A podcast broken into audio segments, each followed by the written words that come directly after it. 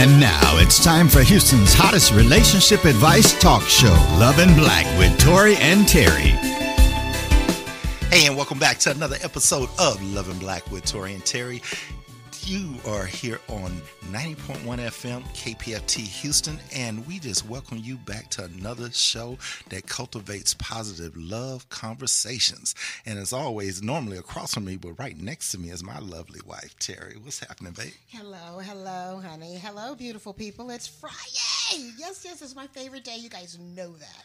And we welcome and thank you for joining us again today as we discuss relevant topics pertaining to marriage and relationships and family.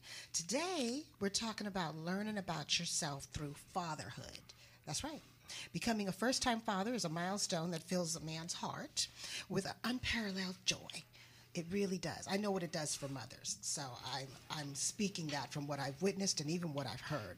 But what if we told you that there's an extraordinary way to embark on this journey that goes beyond biology?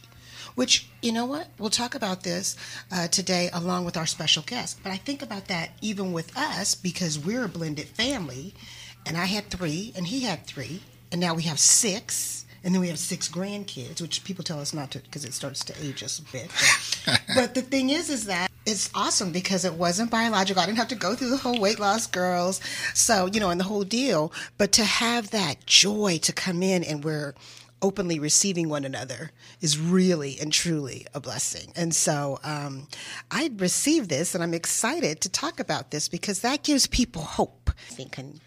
Yeah, and you know, it's no slight to the millions of women that have been raising children on their own and um, fantastic jobs for all these years. But uh, I just think that there's far less attention like given to men that want to take over this mantle and uh, do their own work as well. So for me, fatherhood is a transformative experience that just offers countless opportunities for personal growth, self reflection, not just for the father, but for the child as well. So it's a journey that allows individuals just to delve deep, deep, deep into their emotions, their values, priorities, ultimately leading to a better understanding of oneself. This is true. So today we are going to take this opportunity to provide support for fathers to navigate the challenges and joy of parenthood while also encouraging self reflection and personal development. We believe that by embracing the, this transformative journey, fathers can unlock their true potential and become the best versions of themselves, thereby making them the best fathers that they can be. Amen. Amen. Joining us today, we're going to talk to our special guest, actor, three time, check it out, three time heart transplant survivor, legacy builder, and most importantly, single father, Brooklyn McLinn. So we're excited. We're excited to talk to him. Aren't you excited to have him? I'm very excited. I, I, I can see him, but uh, y'all can't hear him yet. But we are doing this live feed today. So we are going to take a short break and when we come back, we are going to introduce our guests and get into the subject here. Don't allow unresolved issues and childhood traumas to define you. Ignoring these issues only leads to an unfulfilled life. Get the help you need today. Contact iforeverwill.com and speak with a specialist. And now back to Houston's hottest relationship advice talk show, Love and Black with Tory and Teri. Hey, and welcome back to Love and Black with Tory and Teri right here on 90.1 FM KPFT. Hey, don't forget to go to our website at iforeverwill.com for more information on our marriage, relationship, and individual counseling services. That's right. Additionally, if you would like to ask us a question or, uh, you know, to have the question featured on the show, go to Love and Black with Tory, that's T O R Y. You guys have learned it by now, and Teri, T E R I dot com forward slash radio hyphen show. Yeah. And don't forget our summer sizzle membership drive is in full swing and we want you to be a part of it. If you're passionate about the incredible shows you hear on 90.1 FM KPFT Houston, why not take it to the next level and become a sponsor of your favorite show, i.e. Love and Black Victoria Teri, as well as the other great shows on this amazing station and help us to continue to bring you the best content on the airways. For our current sponsors, don't want to leave you hanging. We want to con- thank you and con- ask you to continue your ongoing support. Uh, let's keep this momentum going and make this summer our hottest yet on 90.1 FM KPFT. All right. Let's prepare to be inspired as we take you on an extraordinary journey of resilience and victory. Today, we have the privilege of introducing to you a remarkable individual who has not only survived, but triumphed over life's challenges. Yes, you guys get ready. I want you to put your listening ears on. You got to hear this story. It is just so moving and inspiring. Get ready to be blown away. That's all I got to say as we guide you through this awe inspiring journey and reveal why he stands tall today. That is our guest, Brooklyn McLinn. Brooklyn is a passionate man who utilizes every life lesson he has learned and uses them as tools in his work. He has earned his degree in business management from CSUN, which is California State University Northridge. Woohoo! That was the school that I love that school so much.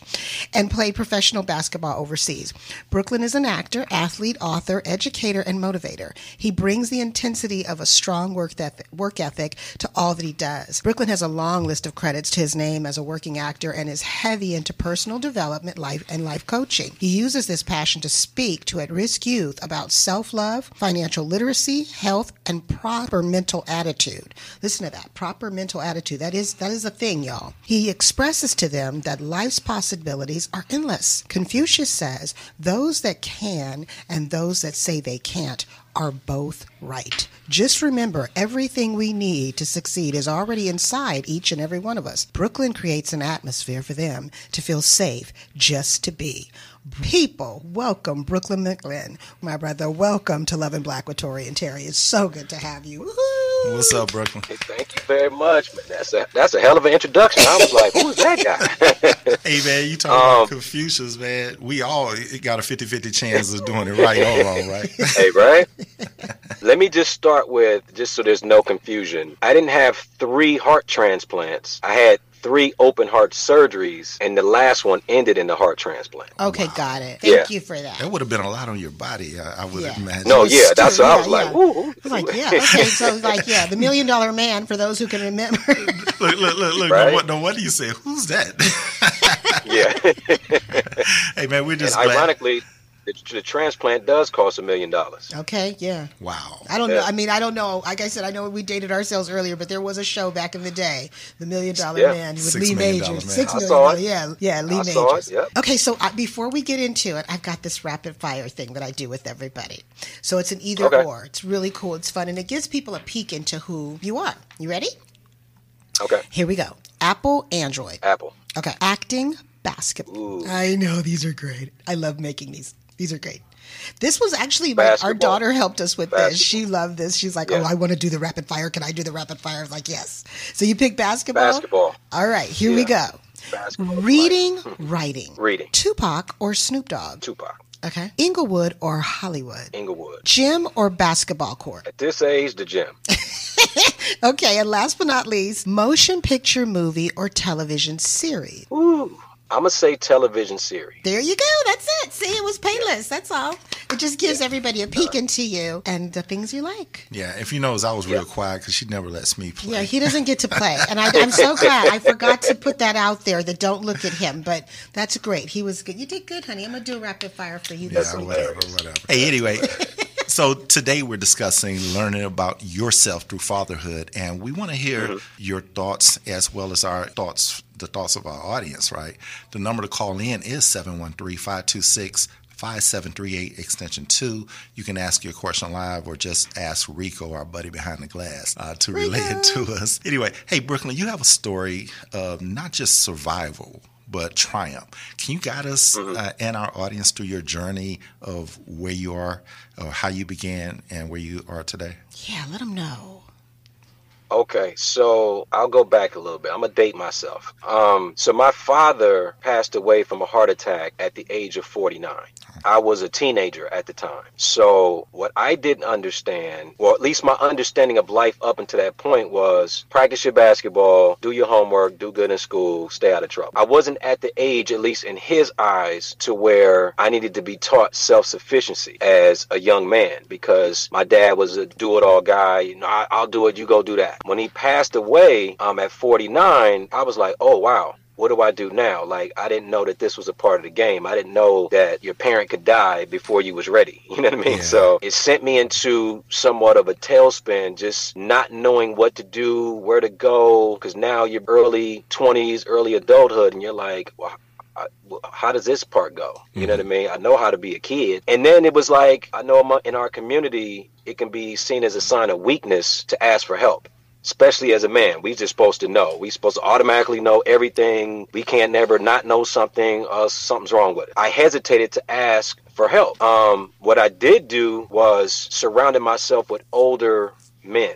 And not even like to ask questions, but just to be an observer and watch how they were going about living their lives and their relationships and just kind of picking and choosing what I thought could help. My oldest brother at the time, you know, we, we're talking um, for him, he's he's about six, seven years older. So mid '80s, LA rock, crack. You know, he's he's selling. Um, he got caught up. My other two brothers, a little bit younger than he, he was, just you know trying to figure it out as well. So we're all kind of just trying to figure it out. Mm-hmm. So from there, I'm just like, let me focus on basketball. You know, manhood will, will come when it's supposed to at some point, but I'm just going to wing it. Yeah. Right. So, and then also, I'll say after he passed at 49, I didn't see myself living to 50 right? Because well, he died at 49.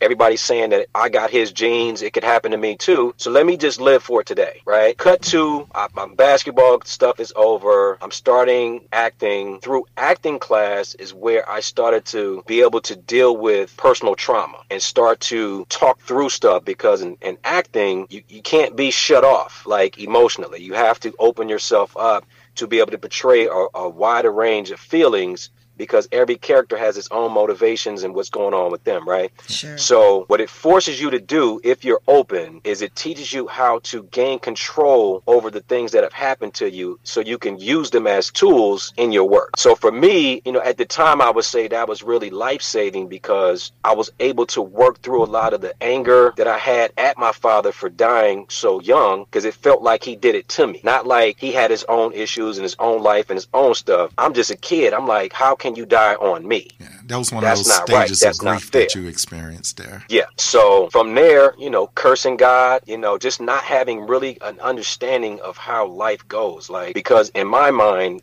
it just nothing ever goes wrong. Um, so living my life that way. And I, then I would say maybe, you know, going in and out of relationships, very dysfunctional just because you just don't have the information. I remember one relationship with a young lady and she told me that she would rather I had, she was more upset that I was emotionally unavailable than if I had been out cheating on her or talking to her crazy. You know, I'm not going to go as far as to say being uh, abusive, but like that made more sense to her than you're just shut off emotionally. Mm-hmm. And I would say to her, is like, well, how how can you be mad at me for something I don't know how to do? I don't know how. It probably wasn't until I would say my late 30s, early 40s that I was like, you know what? I kind of okay with who I am as a as a man. I've grown, I've evolved, right? Still learning, obviously. And I always hesitated to have kids because in the back of my mind, I don't want to die on, on, on, a child young like my father did to me. So there was always hesitation, and I would always tend to date women who had children because I'm like, they're already insulated. So I can come in, put my thing on it, have a good time, whatever. But if something happens to me, they have their, you know what I mean? It was always like, if something happens to me, I could never get outside of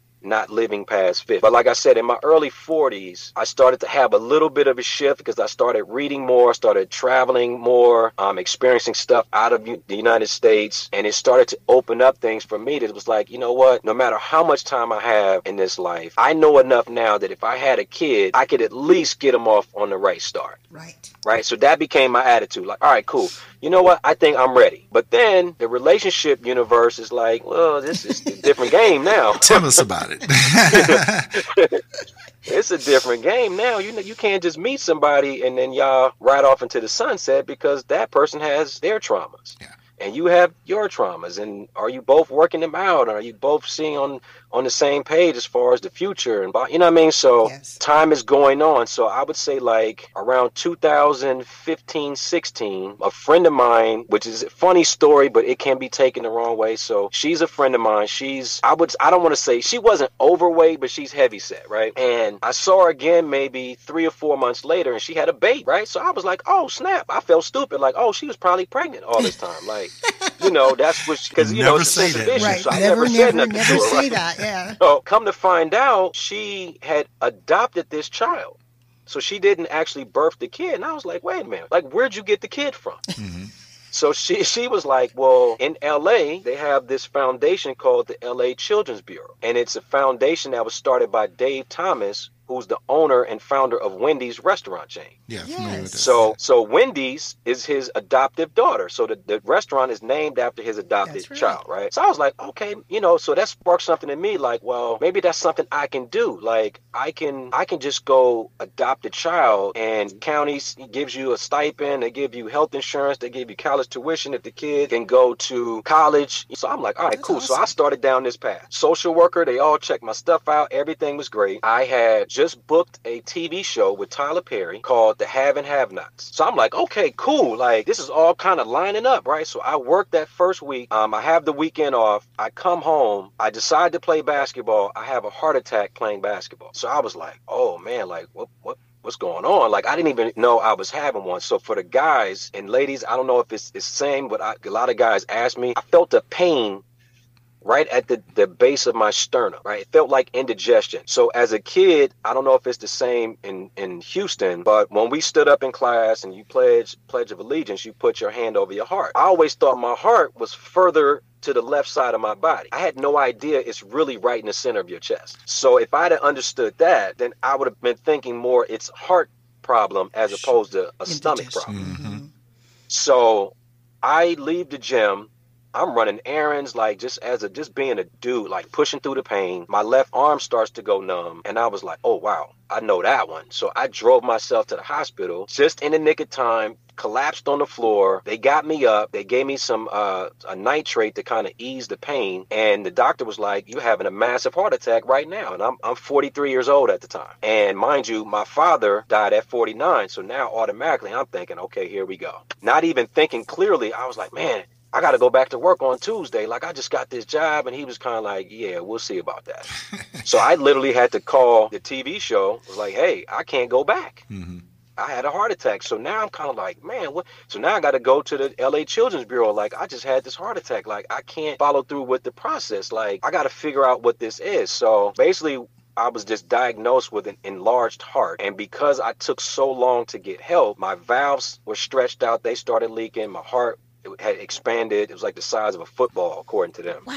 Um, but because I was in such good shape, I was able to withstand the pain, which made the heart attack and the damage worse, which is I- irony, right? It's ironic that if I wasn't in as good a shape, I probably could have got help quicker because I would have collapsed or whatever. But The a lot and of the people curse at the same time. Time, yeah. Exactly. Right. It's the gift and the curse. So, so fast forward to 2017, I met a doctor that said he could fix it over at USC Keck Medical. So I was excited. I was like, all right, cool. I'm gonna get my life back. And we do the it's an open heart surgery, which is exactly how it sounds. They gotta crack your chest open, take your heart out, work on it, put it back in, you know, all that stuff. So mm-hmm. we do that, and I felt pretty good after, you know, my body started responding. Six weeks after that surgery, it failed. My valve started leaking again, leaking worse than it did the first time. So I'm like, man. So I had to do that surgery again, like it was like five months after the first one, which is a lot of stress and trauma on your heart. I do that second one, but now I'm kind of, it feels more like a pity party. I'm not as excited and as encouraged as I was from the first one. So mentally, we talk about mental health. Mentally, I start to spiral because now I'm on some woe is me and why me and what did I do to deserve this? And my like crap now and I can't work. I can't. We get to the pandemic and I've recovered enough to get back to work, but my quality of life is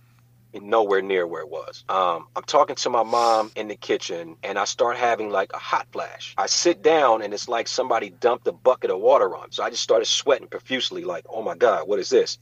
But now it didn't hurt. But something is clearly happening, right? So she calls 911. As she's doing that, you know that really sleepy feeling, like when you can't hold your head up, like that started, my head started jerking, right? And I was thinking, man, like I'm so tired. And And. I could, yeah, I could just go to sleep right now, right? So I'm scooting down to get more comfortable, and my mom is frantic. She's like, "No, no, no, keep your head up, like don't go to sleep." And I was like, "Mom, I'm so tired." Now I'm thinking in my head that, man, if this is death, I'm okay with it because it don't hurt.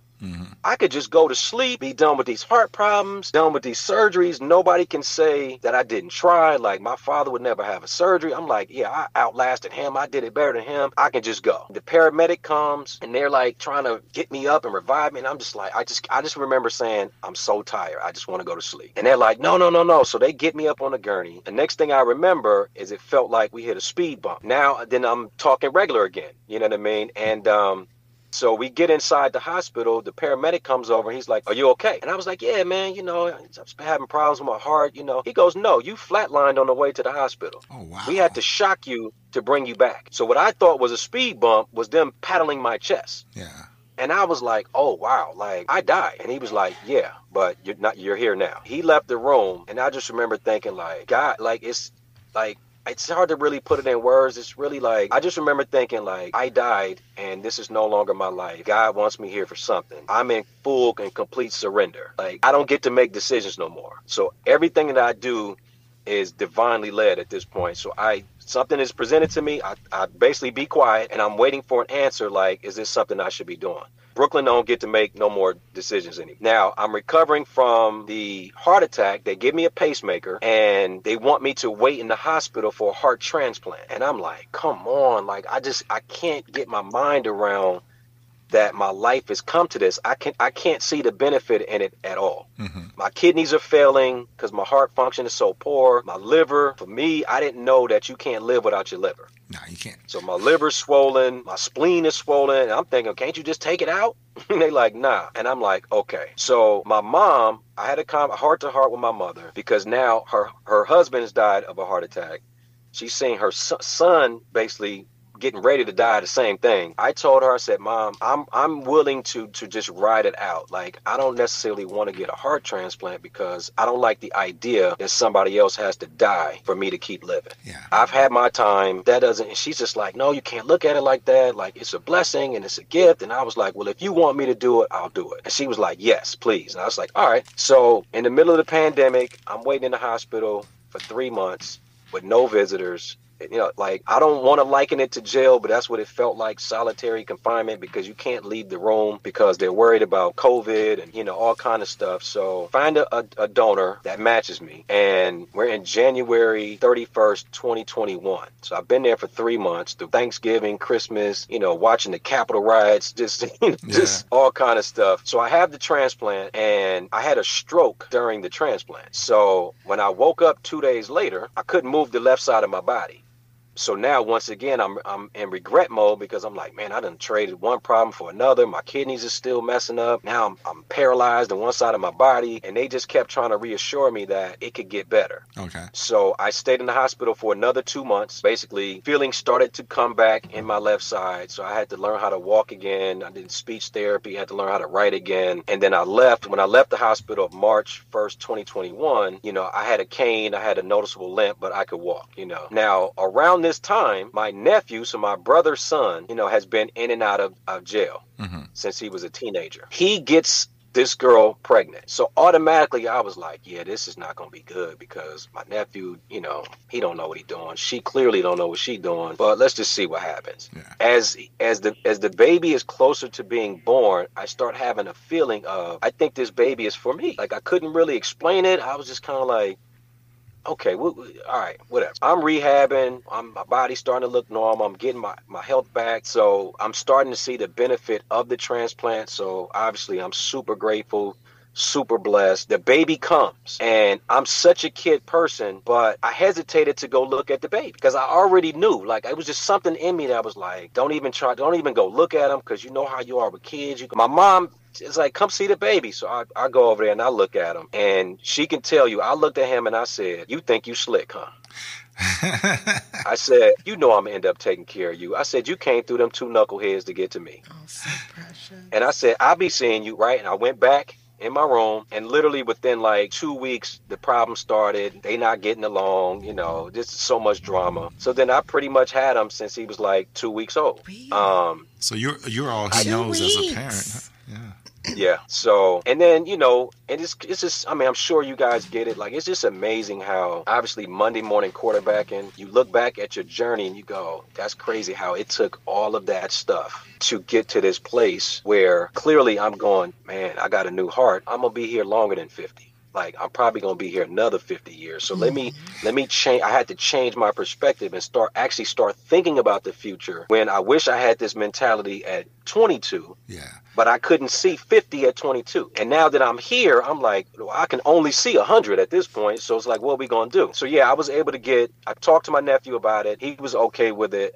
I was just like, man, let me have him. Let me let me let me give him a, a good start at life. So I got legal guardianship of him in October 2021, and he's been with me ever since. He's he's 17 months, about to be 18 months now. He's everything. Like, you know, we, we talked about um, how fatherhood changes you. It's like, I had a friend of mine tell me one time, some really good friends, they had a kid, and I was just so in love with their daughter. Then my other friend had a baby, and she goes, You know how much we love, you know, our friend's daughter? And I said, Yeah. She goes, It's a thousand times more Yeah. when you have yours. And I was like, damn, that's crazy. Like I couldn't even fathom that, right? So now, mind you, my son's name is CJ. He's not even from my body. Like he's genetically family because it's my nephew's kid. You know what I mean? But I'm like, I love this dude so much. Like when I see him, I'm just like, man, I would give my my head for you. Like I would, you know what I mean? And I'm so now I'm kind of like, if I ever have a baby my own, I'm going. Oh, like the idea that I could love somebody more because it's from my body than CJ, like is, is mind blowing. But Believe me, hey, the- Brooklyn, that's what all first time parents go through. It's like, oh, how Oh, do I have enough love to give to another child? Right. And, you know, I saw your IG post, a couple of them with him on there.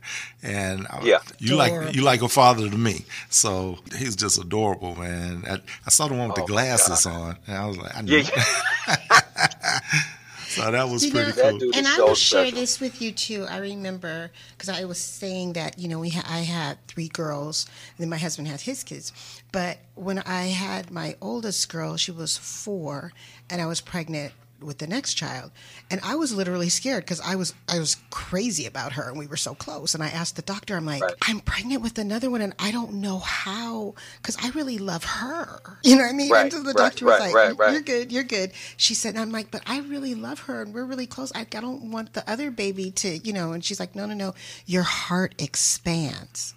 And from the oh, moment wow. she told me that, I was good because I was like, okay, which I don't, you know, considering what you had gone through, but meaning in a good way that it's enough to just like when, you know, he's got the whole world in his hands kind of thing. You Yeah. can think that kind of love, you know. then as it far as- changes when you Yeah. get grandkids, you know, man. Oh yeah, like our granddaughter. Oh. oh. my god, I could just. You said you would give your head. I could just eat her up like cookies. I mean, I just kiss her all the time. Where she's, I'm sure she's like, Lola, get off me, you know, Yeah. because I'm just on her. Yeah. You know, so Yeah. yeah, I you guys have Yeah. that bond.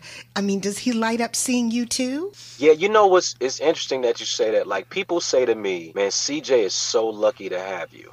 Right, because he could be in foster care, he could be, in, you know, and I'm like, I think I'm lucky to have him. Like, I mm-hmm. think I need him as much, if not more, than he needs me. Yeah. Because he helps me take the focus off of myself finally after so many years of just being in my body about man my heart this my kidney that da, da, da. so to have this new heart and it respond the way it did and, and I, I didn't mention one detail. details like the first doctor when i had that first heart attack told me i needed a new heart and i just i couldn't receive it i was like what are you talking about like i was just playing basketball this morning how, how do you go from that to i needed my heart is no good so i don't it's crazy that it took six years for me to go through everything that i went through to become the person that i needed to be to even kind of be open to having it. And then six years for this person who blessed me with their heart to go through whatever they went through. And unfortunately you know it, it ended up the way it did but it's like the marriage of all those incidences that you can't see that come together at a perfect time. And it's like wow. Like so for me i just try to stress like there's no separation between people Mm-hmm. Like we're all connected in some form of fashion, yes. or else I couldn't take his heart. You know, so the suit on the outside is black, but internally we're we're no different. Like we're all the same. So it's like Amen. The fact that we struggle with that idea is like why we have so much chaos and and BS going on in the world today. Yeah. Hey Brooklyn, let me put this in perspective for you. One of my and my wife's favorite Bible verses is Romans okay. eight and twenty eight all things work together things, for the good. All things. So you can all. look at it like that, man. Uh, all things work together, and you know we really love hearing your testimony, and because it's truly a testimony. And you wondered earlier, you know, why you know God must have me here for something. Yeah. Now you know why. Absolutely. And in addition to that, I know you also started a nonprofit organization. But uh, let me ask one, one question here. Mm-hmm. With you being a father now, what have you learned about fatherhood that's really shocked you the most? How overprotective I could be of somebody. like I, I'm, I'm anal. I would say in a good way, but other people might be like, "Man, I'm just like, like he hasn't had sugar yet." Mm. Like he hasn't cookies and chips and friend. No disrespect to any other parent parenting, however they parent. We were walking at the beach. This guy comes up to me with a similar age kid, and he's like, "Hey man, I watch Bel Air. Like I love you on the show. I just want to say what's up." So the, I look. I said, "Hey man, I see you out here with your son. His son was eating flaming hot Cheetos. Same age. And and my son was eating Apples. strawberries. So I was like, so I didn't, you know, I didn't make him feel any kind of way, but I was like, wow, am I am I being anal? Because I'm like, nah, bro. There's they're, they're not gonna gonna run out of flaming hot Cheetos before you old enough to eat some. Yeah. You know, so I find myself being overly like, no, you can't have that he can do that, you know, come over here. And then on the flip side, I'm not so much like I let him explore and I let him bump his head and I let him do stuff that most people, when they see him, oh, he shouldn't have that. I'm like, nah, he, he can have that. Yeah. He, he's going to put it in his mouth and it's okay and it's whatever. But yeah, like, I mean, we already talked about the love aspect of it, but I would say I'm, I'm more, my focus is more single minded as far as I think more about legacy and, and leaving him something and maximizing this opportunity, just wanting him to see a man and be of service. You know what I mean? Like, yeah. so go. I think it's more, I don't want to say emotional, but more like I'm super locked in now. I'm super focused and more determined, in addition to the fact that I've been given this new life. You know what I mean? So it's like everything all at once that I'm just like, I just feel so unstoppable. There's nothing that I can't do as long as God wants me to do it. You know, it's interesting you say that because you were saying before that you were kind of like, "What's up, God? Like, what's going on?" Yeah. You know. So yeah. when did that shift take place? Where it's like, "Oh, okay, I get it now. My bad. Like, forget what I said before." Yeah. I was, I would say this, and I wouldn't even say forget what I said. You know what I mean? Like, because I meant it when I said no, it. No, I've been there, Dan. Yeah, you know what I mean. So I think I can think of a few distinct times when, like, we had to have uh, some serious discussions, you know, and one was when my father passed away. You know, I'm not ashamed to say I cursed God. I was like, this is not fair. I don't get it. I understand that God can receive that. Like, yes. God understands that I don't have the understanding that God has, yes. right? So it's not like, oh, I'm going to punish you for this. It's like, I understand. Mm-hmm. Like, but trust me, all right? And so the next one was when the first surgery failed, the time waiting for the second one was probably the worst period that mentally I went through because I'm like, man, I thought I did it and now I have to do it again. And my my symptoms were worse. So I lost more weight. I wasn't hungry. I couldn't work. I, I was so skinny and I couldn't sleep and I didn't want to be around anybody. And I actually, not that I would do it, but I thought about suicide. Oh, wow. Because I'm like, I get it now. Like, I had a really good friend of mine kill himself. He jumped off a bridge in 2015. And you would never think that he would do something like that. And I just, I struggled. Was like, why, bro? Like, I don't understand. Like, what could be so bad that you would want to do that? When I hit at bottom, I was like, okay, I'm not going to do it, but I get why you did that, bro. Like, in your mind, whatever you was going through, you thought it was easier to be dead. Mm-hmm. And I'm sitting here thinking that right now. It, I'd rather be dead than deal with this. And because I couldn't sleep, I would walk around my apartment building trying to exhaust myself just to try to get 15, 20 minutes. And so when I came back inside, I got on my knees on the side of the bed and I said, you know what, God, I surrender.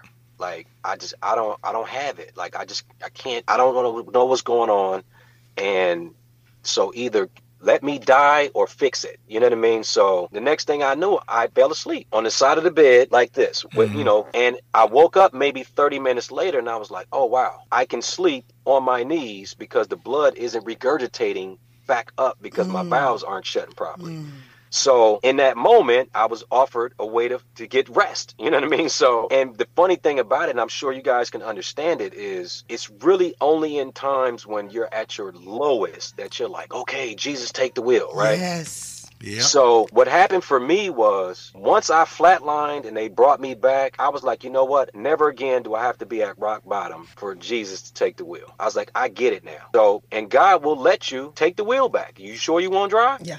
Exactly. All right, let me know. Let me know because Yeah, I'm yeah, still yeah, here. yeah. Right? And eventually And you're so gonna I'm you're gonna like- let him take the wheel again. yeah. Yeah. Bro, talk about it. So event so basically I'm at the point where I'm like I don't I'm sitting in the back seat like I don't even want to be in the front I don't even want to be tempted to drive it was in it was basically through the flatline experience the, the transplant that I was just like all right I get it now literally you've been doing everything that I needed this whole time and in my egoic mind because we're not taught that it's all one thing. So it's, you know, I can do it. I got it. I got it. That's ego going, I got it. I can fix it. I can do it on my own strength. And God is like, You sure you want to do that? All right, go ahead. Let me let's see how that turns out. Hey man, I have a And- thing that says easing Yeah. God out. That's, my acronym. Yeah, I've been saying what it for years. easing God out. Yeah.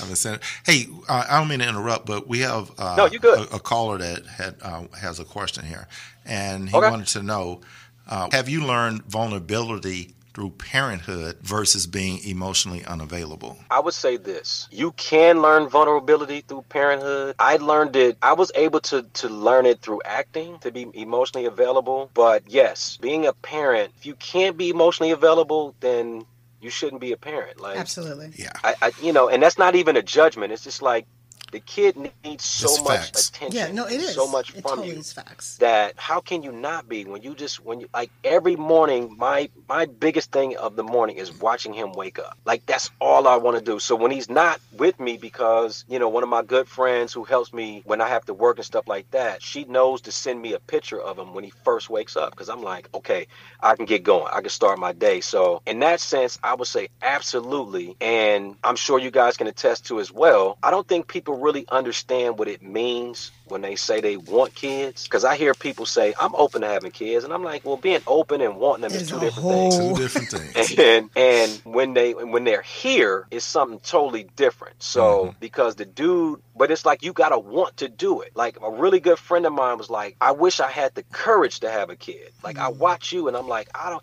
i don't have it to do it. And i'm like that's why you shouldn't have one hmm and it's okay. But I'm like, I want to be with him all day. Oh, like, yeah. if I'm not working to make money for us, then yo, man, let's go do. Nah, I'm cool. Hey, man, let's go. Nah, I'm, we- we going to the beach. We doing like, I just want to sit and watch him figure stuff out, right? And get frustrated because he keep throwing stuff and putting stuff in his mouth and trying to figure out what he's asking me to do because he got his own little language and he's pulling me and I'm like, what do you want? And he's just blah, blah, blah. It's like, huh? You know what I mean? So, but absolutely, you can learn vulnerability through parenting for sure.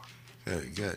We definitely appreciate that. And you and I, man, we share, we probably talk offline, but we share so many similarities as far as what we've been through playing ball and then being a father and having health challenges and all.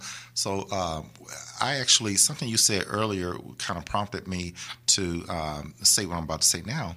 I actually started a an organization within our counseling service, and it's called Blueprint to Manhood. So a lot of a lot of my men clients that I counsel, I always hear the same things, and it's exactly what you were saying, right? About and and unfortunately, you know, your father passed.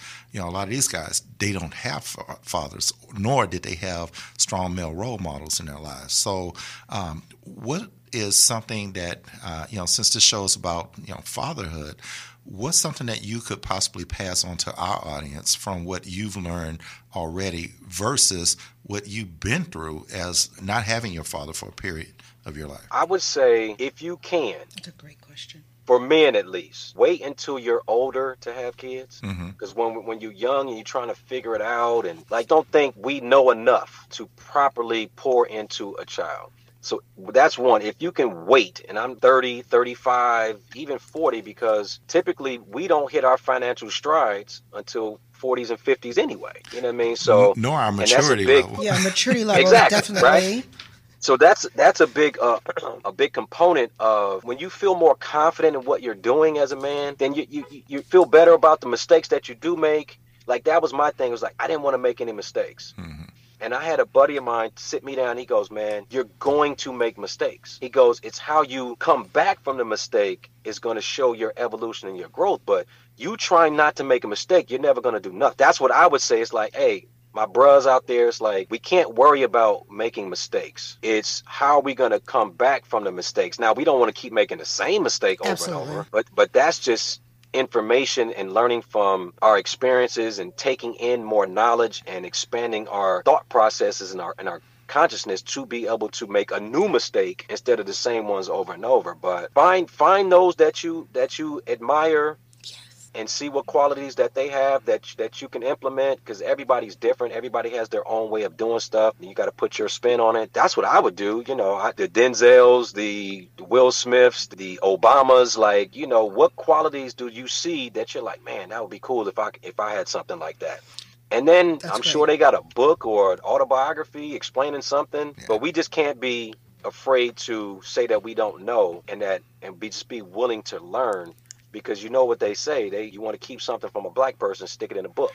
Right. Yeah, I heard you know that. I mean? you know, if yeah, you want to hide your money, that's power. you know, I want to ask you as it relates to just what you said. It takes a village right? It takes yes, a village. Absolutely, absolutely. And so it also not just in raising a child, but then seeking that knowledge. How do you feel as a life coach, and do you f- believe that mentorship is huge, and that's something you advocate for? Because you know, when kids grow up, we take them, you know, to camp, or they'll go and they'll have a mm. mentor. How do you feel about that as it relates to men? Wanting to be fathers, single fathers. What can you speak, you know, into them at this time of the importance of a village and what that looks like, not just for the child but for yourself? Yeah, no, it it it's it's major. I mean, I, I came up in a time, and it's it's actually something I want to ask my brother about, but I came up in a time when it was honorable to be a stepfather, right? Now it's like, oh, you a simp, you you a beta, you know, you taking on somebody else's fi- financial responsibility. Like, and I I get the argument, but like I I came up, I went to a, a independently owned school in L.A. in South Central, and the people that own the school came out of the Black Panther Party. So it was everything was about educate your own kid. You know, a village. Grandma was was in charge of the lunch. Mom owned the school. Across the street, it was a school called Marcus Garvey. Our school school was called WB Du Bois Academic Institute, and it was just you wore uniforms. Like so, it was all about togetherness. We we practiced Kwanzaa. You know what I mean? So for me, I think I wish I had kept somehow that reinforcement of that as I came into my formative teenage years into early adult years. I kind of forgot about some of that stuff and started to become hesitant in asking for help. And because there's no shame in that, like contrary to popular belief, nobody does anything by themselves. Mm-hmm. Everybody's had some type of help, some type of example, or something, right? So even as we get older, one of my really good friends is like, he'll have a mentor, and I'm like, yo, ooh, I've been working on, you know, my physical fitness, like, and I'm like, where you working out? Oh, I got, and I'm just throwing it out there. Oh, I mm-hmm. got Arnold Schwarzenegger to coach me. It's like he's gonna go get the biggest and best top of their field to mentor him in whatever he's trying. Man, I'm working on my golf swing. You know, I got this lesson with Butch Harmon. It's like Butch Harmon, that's Tiger's old coach. I mean, if you're gonna do it, go all the way, right? Yeah. Now, I say that relatively speaking because everybody's at different social economic levels, but the point remains true. Whatever it is you're trying trying to do, there's somebody close to you that knows more than you or is doing it you just got to be willing to hear no. Exactly. Like, be okay. It's great to hear yes, but you got to be willing to hear no enough times to where you're just like, you know what? It don't even bother me. I'm just going to keep asking because something inside of me is desiring this. So I can't let a no. A no just means ask somebody else. Exactly. And as as men, that's what we struggle with. Man, I don't, I don't like to ask nobody for nothing. I'm just gonna. it's like, nah, bro, that's not it. Because we don't want to hear no and we don't want to feel rejected. But that's that's just what it is. Yeah. Hey, man, we really appreciate you and thank you for sharing all of this.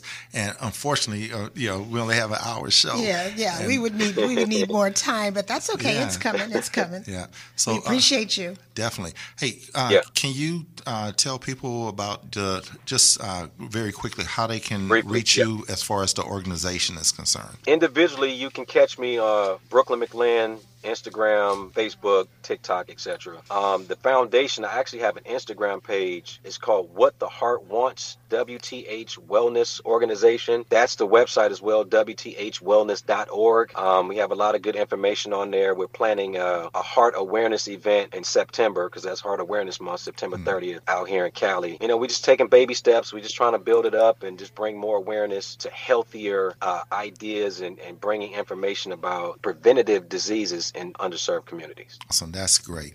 And uh, you guys heard how you can reach him, and if you want to be, if you're in the LA area, if you want to participate in that, uh, you now you know how to do it. Hey, look, as a father, the most important aspect of parenting is providing unconditional love to your child, regardless of whether your child is biologically related to you or not. Your love for them should be unwavering. The bond between a father and a child is one of the strongest and most meaningful relationships in life. It is built on the foundation of trust, respect, and support. So embrace the opportunity to become a superhero in somebody's life. Keep your letters, questions, and topics coming in. To submit entities to the show, go to loveandblack.com. Click on the radio show and complete the form, and we'll get back with you. Hey, listen, we want to thank you, Brooklyn. Your story is absolutely rich and it is wealth for all of us. We trust that people will take this and they will pay it forward. Thank you so much for your time. As for us, y'all, this is it. We're out of time this week here on uh, 90.1 K- FM KPFT. We'll see you next week. We ask that you stay tuned because Ronnie and Tom will bring you R&R show. They're coming up next. Make love, not war.